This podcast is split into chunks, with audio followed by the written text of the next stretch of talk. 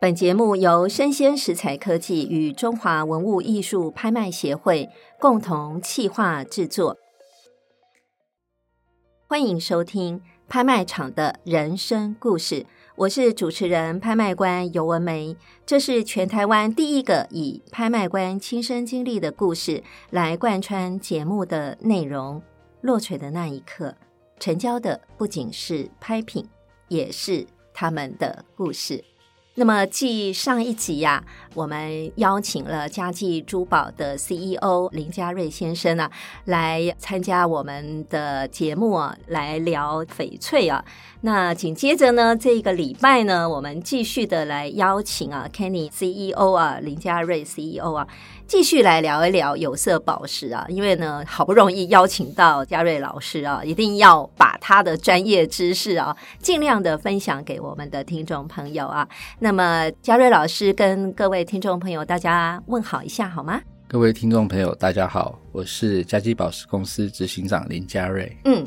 其实嘉瑞老师啊，不仅仅是嘉记珠宝的 CEO，同时呢，他也是万宝周刊的艺术总监啊。然后呢，还有一个很重要的身份哦，他本身呢也是宝石的鉴定师啊。那么嘉记珠宝呢，自从成立以后啊，我觉得说，哎，嘉瑞老师啊，其实他在他的基因里面呢、 骨子里面啊，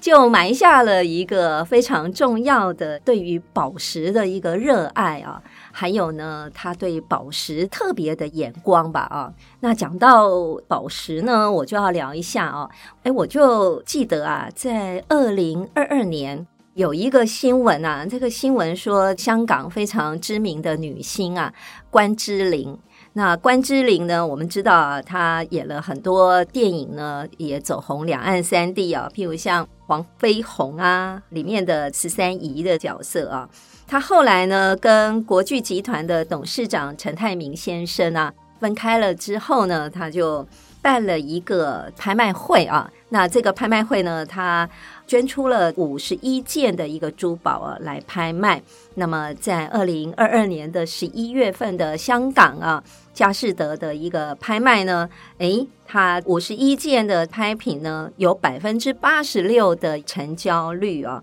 那最后呢，当然在很多竞争激烈的状况之下呢，啊，有一些拍品呢很顺利的都拍出来了啊。所以呢，我们今天呢要特别请我们的嘉悦老师啊，也来跟大家聊一聊啊有色的珠宝，因为里面它有好多的拍品都是有色的宝石啊。其实种类有很多很多啊。我们 Kenny 老师要不要跟各位听众朋友来介绍一下有色宝石？大家比较现在热门收藏的有哪一些可以关注的呢？嗯，有色宝石其实它就是为什么叫有色？其实我们就是以白色的钻石是透明的，对，钻石以外其他有颜色的宝石我们都称为有色宝石。嗯，那 Color Stone 的种类非常非常的多，不过以国际市场流通或是大家比较会有保值概念、会当收藏的嗯宝石来说呢，传统就有红宝、蓝宝跟祖母绿、嗯红蓝绿三种。嗯那嗯再加上有一些所谓的现象石，就是有星石、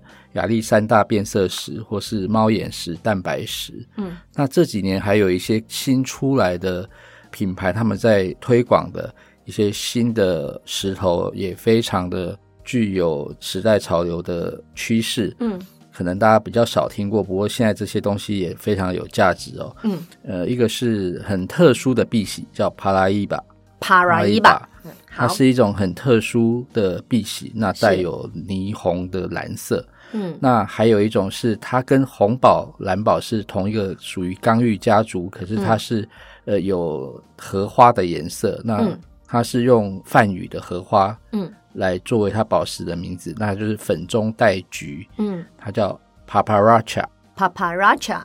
那还有尖晶石 spinel 或是一种比较特别的 topaz，叫 imperial topaz，它是比较偏橘红色。那这几种就是这几年蛮特殊的有色宝石。嗯那这些都是不管在拍卖上，或是这些国际大品牌，嗯，会出现的有色宝石。嗯，诶，我记得啊，佳绩宝石里面呢、我上次去参观的时候，我记得你有提到你们自己本身家具珠宝都有一些珍藏的宝石的艺术品，我记得好像就有那个是红宝雕刻的羊头的嗯那个艺术品哦。哎，我们先聊一下红宝好了。其实红宝石呢，是所有的目前我们讲的有色宝石里头，嗯不管是克拉单价也好，嗯稀有性也好，或者是总价都是最高的。嗯，那为什么它会这么稀有？也是主要它的原矿的结晶本来就不大。嗯因为现在既然谈到宝石怎么来讲的话，嗯我就先跟大家介绍，因为有色宝石跟钻石不同的是，钻石你不用去分它什么产地，哦，钻石不用分产对地，它就不管看是非洲的 GC 哪里的，是其实价格都是相同的。啊，可是有色宝石的价格呢，产地是一个非常大的区分。是那再过来才是我们讲的颜色、嗯进度，或是有没有经过处理。嗯那产地来讲，其实以红宝石来说，最稀有的产地就是缅甸。嗯，还是要好缅甸咯，然后再嗯过来才是非洲或是泰国。是那以蓝宝石来讲的话，它最少的是已经绝矿的克什米尔 （Kashmir） 在阿富汗旁边的克什米哦尔，那一样还是缅甸，然后有非洲的，有斯里兰卡。嗯那祖母绿其实最有名，它最好的产地是在哥伦比亚。嗯那在非洲、巴西也都有产，嗯所以呃，有色宝石的学问就变得比较复杂了，因对为它有牵涉到产地以外，还有牵涉它的颜色、进嗯度，甚至还有一些有没有经过优化处理，嗯，所以可能大家要学习的东西就会比较多。真的，而且呢，说实在的啊、刚刚嘉瑞老师有提到说，哎，其实红宝它在有色宝石里面，它价格还是属于。比较贵一点的哈，是属于比较贵一点的。那我们知道，其实红色的宝石，刚刚老师有讲到说，它的产地是在缅甸哦。那缅甸的红宝为什么它会特别的有价值呢？第一个，它物以稀为贵，嗯产量很少；嗯第二个是它天然的结晶，嗯，刚刚有讲到，它就是特别的小。对，就像你看到的红宝石的雕刻，那是非洲的红宝石才有嗯这么大可以来做雕刻。嗯那缅甸的红宝石，甚至到我们讲顶级的鸽血红嗯的天然红宝，嗯它甚至要找到一个五克拉以上的都非常的难嗯，哦。它天生就是很小的结晶，很难找到大的结晶，是所以它的价格当然就是会特别的高。那包嗯括刚刚讲到的克什米尔的蓝宝，也是因为它只有十几年的时间就没有矿了，嗯所以留下来都是以前的老石头，所以嗯数量越少的东西，它自然而然就会越贵。嗯那刚刚提到一些英文特别难念名字的，对对那些特殊 Paparaja，的我还记得的宝石，其实也嗯都是一样的道理，因为它都是只有单一产地，然后数量非常的少，那甚至嗯哼很多人说挖完可能就没有了，是所以大家就会抢着买。那当然，这个价格就会越来越高。嗯，哎，这个嘉瑞老师，其实呢，我准备要访问您之前，我真的超紧张的，我还赶快去准备一些资料，正在看啊、那我就看到里面呢，就是有一个故事的传说啊，有关于红宝啊，他就讲说啊，传说中啊，这个是在缅甸传说的流传的神奇传说啦。他说呢，古代啊，有一条巨龙啊，它生了三颗蛋。然后第一颗呢孵出来的是缅甸国王，那第二颗呢孵出来的是中国的皇帝啊，第三颗孵出来的是红宝石啊。那可见呢，红宝石呢，其实在缅甸他们的心目中啊，应该是。赐予大地的一个非常重要的礼物啊！那刚刚老师有讲，就是说这些有色的宝石啊，我们要了解它的价值判断的时候呢，啊除了产地之外呢，啊，还有其他几个重要的关键啊，譬如像什么颜色啦、干净度啦，或者是重量啦、切工啊等等哦、那老师您本身也是很重要的鉴定的专家哦，要不要带领我们的听众朋友进入了有色宝石我们怎么样鉴赏的世界呢？因为有色宝石会牵涉到产地的问题，嗯所以当然你要看价格。第一个产地就是一个很大的不同。嗯就像我们吃水果，那个水蜜桃，台湾的跟日本的价格就差很多。了解，那先决定了产地之后，你才来决定它的定价。是，那既然是有色宝石，颜色就会非常的重要。嗯，在市场上，很多人就会用一些代名词来代替某一种颜色是最高等级，就像刚刚讲到缅甸的红宝，鸽他们血讲红，嗯鸽血红。对，那有时候我会开玩笑啊，每只鸽子的血都不一样，你怎么知道哪一只比 较红？可是它就是一个最高等级的代名词。对，如果是蓝宝石，就有人会讲 Royal Blue 皇家蓝，啊，那原油也是从英国皇家他们的代表色来的。是，那最好的祖母绿呢，他们会讲 Muzo Green，、嗯哦，大陆会讲木佐色。那木佐其实是它的产地，就是哦最好的祖母绿的产地是在哥伦比亚的木佐，嗯，所以它都会有一个颜色的代名词。那现在在那些国际的认定的证书上，有的也会把颜色打上去，它会打嗯 Pigeon Blue、或者打嗯 Royal Blue，、那嗯就会让你比较容易去理解到它颜色的等级。嗯，那包括产地，再过来其实还有一个影响价格很大的因素是有没有经过所谓的优化对处理。是，刚刚的红宝或是蓝宝石，百分之九十五以上都有经过所谓的加热处理。嗯，那没有处理跟有处理的价格当然就会差很多。它跟翡翠的 A、B、C 货又不太一样，因为它只是纯粹的加热。嗯加热的原因是它可以让它的颜色比较均匀，或是里头的内含物杂质会看起来比较少。嗯哦，就很像我们人做医美，嗯，所以你在外面的交易，它跟翡翠就不太一样，它是有加热没加热都是可以被市场接受，可是它的价格是会有差距的。哦哦，，那祖母绿它就不是用加热，因为祖母绿是一个天然它的内含物就比较多的宝石，嗯所以它里头会比较花。你会看到它有没有加油的处理，oil 或 no oil，嗯它加了油就会让你里面看起来比较干净。这样子经过处理的市场上都是能够接受跟交易，只是它的价格会有区别。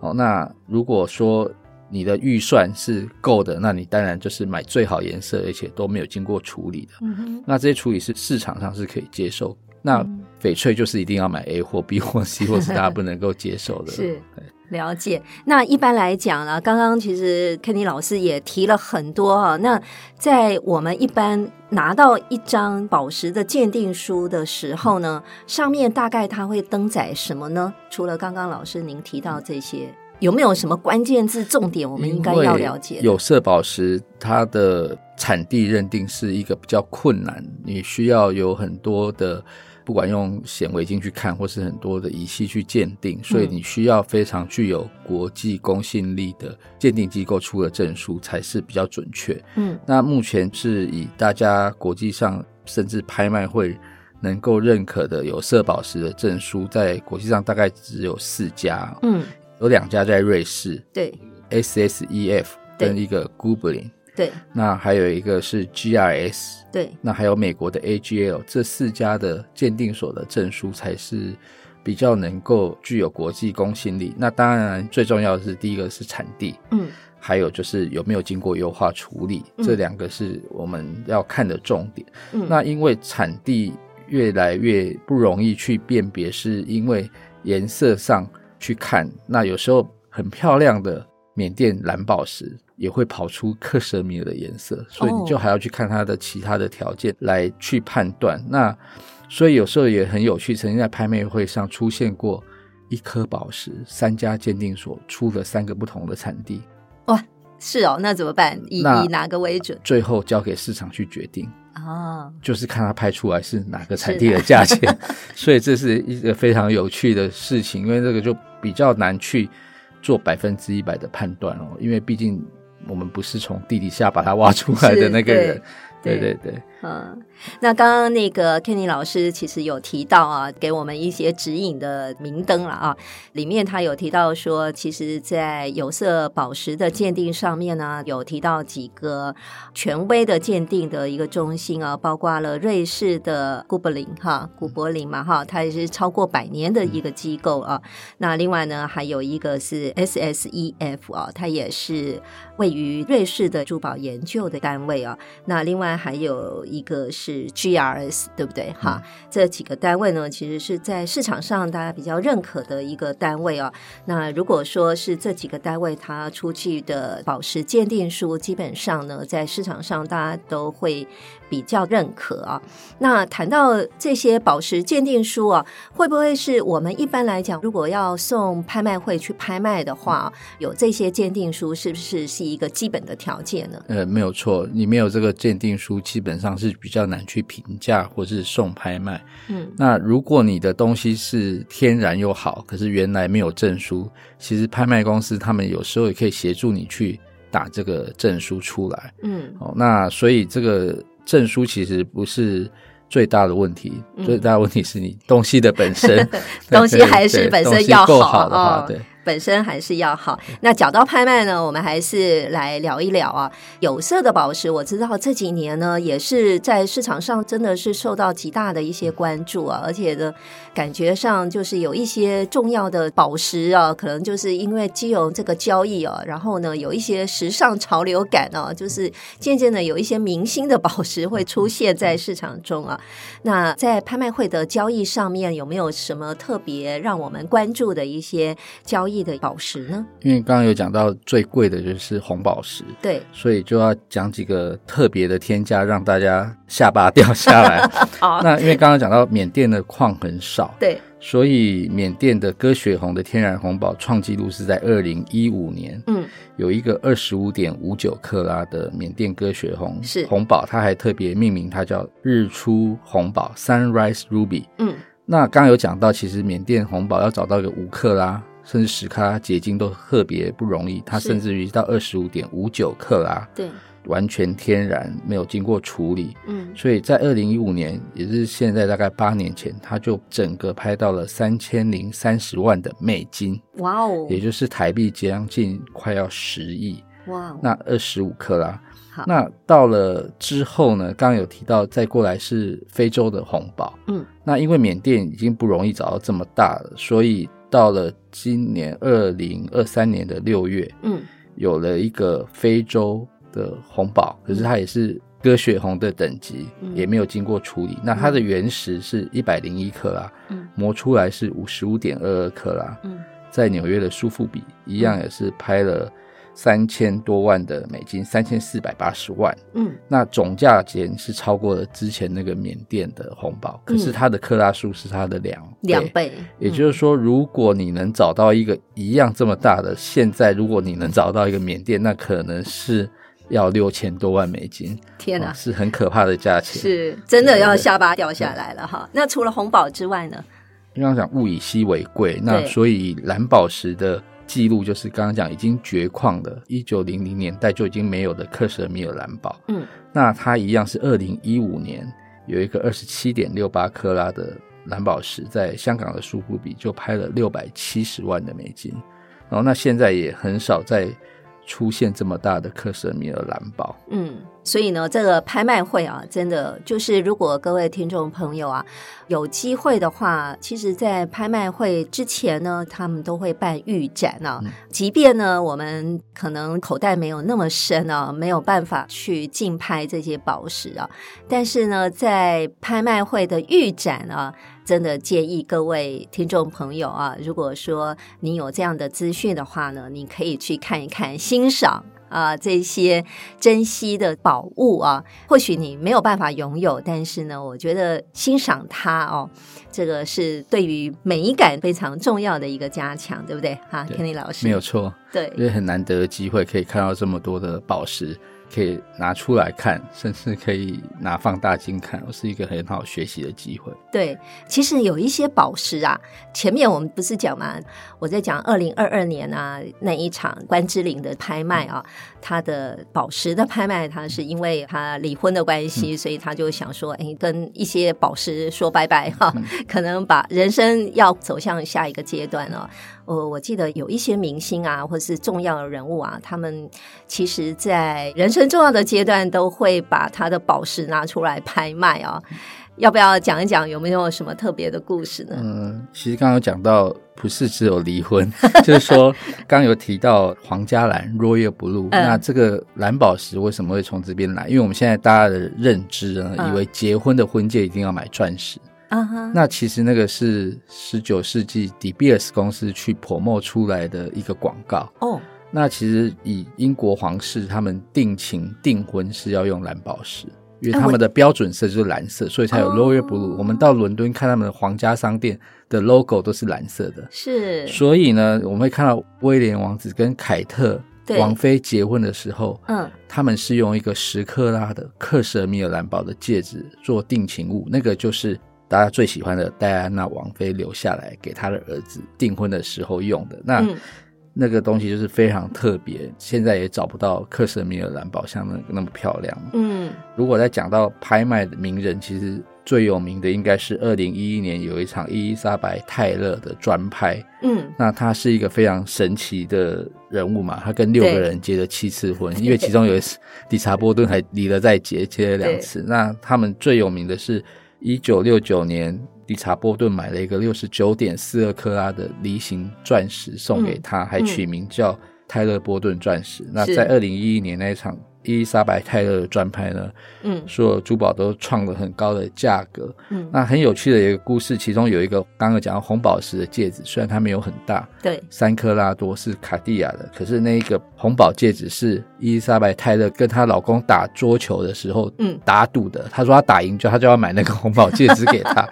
所以有很多很有趣的故事就在那一场拍卖的珠宝里头发生哦。是，那除了这个故事以外，其实拍卖场发生最夸张的一件事，应该是嗯香港的富商嗯，刘銮雄哦，对，他不是买有色宝石给他的女小儿孩，他是买彩色钻石。哦嗯，，钻石一般我们的认知都是白色的，没有颜色的。是，可是，一旦它是变成有颜色跟有色宝石一样的时候，它的价格就是一个天价。是，那他在那个时候，为了他十二岁的女儿，嗯，在日内瓦的佳士得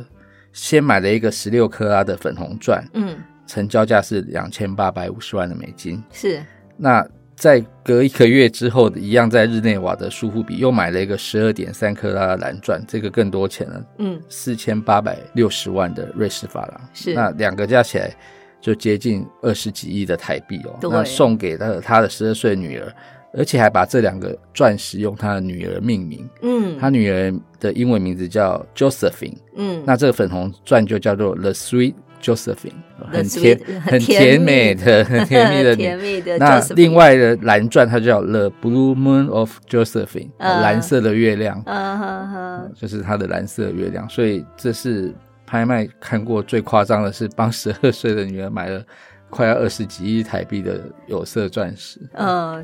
不过真的，这个父爱是无价的哈，尤其是买给前世情人哈。真的就是不管花多少钱呢、啊我们都还是要把它拍下来，对不对？哈，那我们在谈这些有色宝石当中啊，刚刚有提到说啊，创天价的很重要的有色宝石啊，我们现在在市场上哦、要去关注有色宝石的话、哈，可以从哪里去入手呢？因为蓝宝跟红宝哇都这么贵哦，祖母绿也这么贵哈、刚刚也有提到有一些哎，现在比较流行的有色的宝石啊，新兴的明星啊，我们怎么样去关注他们？嗯，其实有两个方向可以去注意。第一个就是原来的刚刚讲到的传统红蓝嗯，祖绿母宝绿，嗯，那虽然它原本的像缅甸的红宝这么贵，嗯克什米尔这么贵，那它也没有矿，或是哥伦比亚珠穆玉这么贵。嗯那在没有东西可以买之下呢，就会到下一个产地去。就像刚刚拍卖那个缅甸的卖了很多钱之后，非洲的带动也是上涨，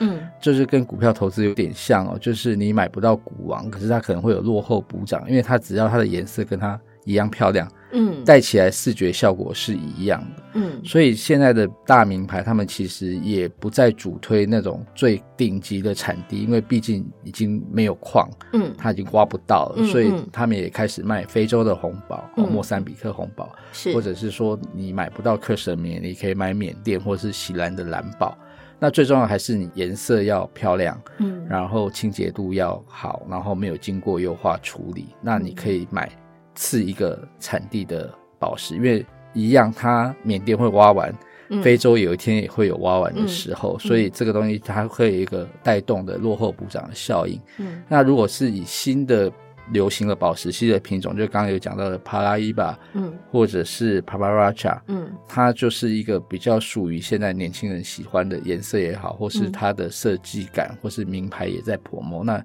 这是另外一个可以去购买的方向。那嗯其实有色宝石，如果你又预算有限，其实你就尽量买好的颜色，那嗯不一定要买大的克拉数，因为它嗯毕竟也你也很难买到大克拉数哦。那嗯。这个可能是另外一个退而求其次的方式。嗯，非常感谢。那如果我拥有这些有色宝石哈、那一般来讲，我们应该要怎么样去保养它，或是保存它呢？哦嗯如果以红蓝宝来说，因为它是硬度久，仅次于钻石，所以它嗯就比较不会有特别大的问题。嗯，啊，它硬度够，然后碰撞到，除非它碰到钻石，哦不过它不会有任何的问题。是，可是祖母绿就要特别小心，因为祖母绿是一个属于硬度只有七度，可它比较脆，它在某个结晶方向很容易撞到会裂开。嗯，所以戴祖母绿的人就要跟戴翡翠的人一样，要比较优雅一 点，优雅小心一点哈不要去碰撞到。那是，所以这个是祖母绿比较需要注意的地方。嗯，我们一般像说家庭主妇啊，或嗯譬如像是在厨房里面啊，哈、在做做烹家调啊，事嗯做家事，你建不建议我们把珠宝取下来呢？还是，嗯，其实做家事要看你做什么样的家 事，是不过一般来讲，钻石是最没有问题，红蓝嗯宝哼也没有问题。是，可是我也祖母绿，那珍珠就不用说，就是比较容易受伤的珠宝呢，还是会建议呃拿起来会比较好。嗯，啊哦，那翡翠手镯有的人是拿不起来，那就没有办法了。对对对对。哦，了解了解。好，那在节目的最后啊，我们的拍卖会人生故事小领悟啊，在这里呢，我就要跟大家分享啊。其实呢，讲到宝石啊，我们如果有看过电影啊。铁达尼号哦， 这部电影啊，大家应该印象很深刻。里面呢，贯穿整个剧情有一个宝石哦，蓝宝，对不对哈？海洋什么海之洋心之之心心啊、嗯对不对哈？那其实呢，宝石呢，它的流光溢彩啊，跟人生啊辉煌其实是互相辉映的。我们也看到很多的宝石啊，它肯曾经跟着某一位主人，然后呢，过了非常豪华、非常甜美的一个生活。可是它到了某一个阶段之后，它可能透过了拍卖啊，或者是透过其他的交易的方式，这个宝石呢，又让其他的人来拥有啊。人生的阶段呢、其实，在一段一段的衔接啊，人生的生命是很有限的，但是呢，宝石给我们的生命带来的意义呢，应该它是永恒的吧？哈，落锤的那一刻，成交的不仅是拍品，也是他们的故事。我是主持人、拍卖官尤文梅。我是佳期宝石公司执行长林嘉瑞，邀请您继续锁定我的 Podcast 节目《拍卖场的人生故事》。感谢您的收听，期待下一次与您空中相遇。拜拜。拜拜，谢谢大家。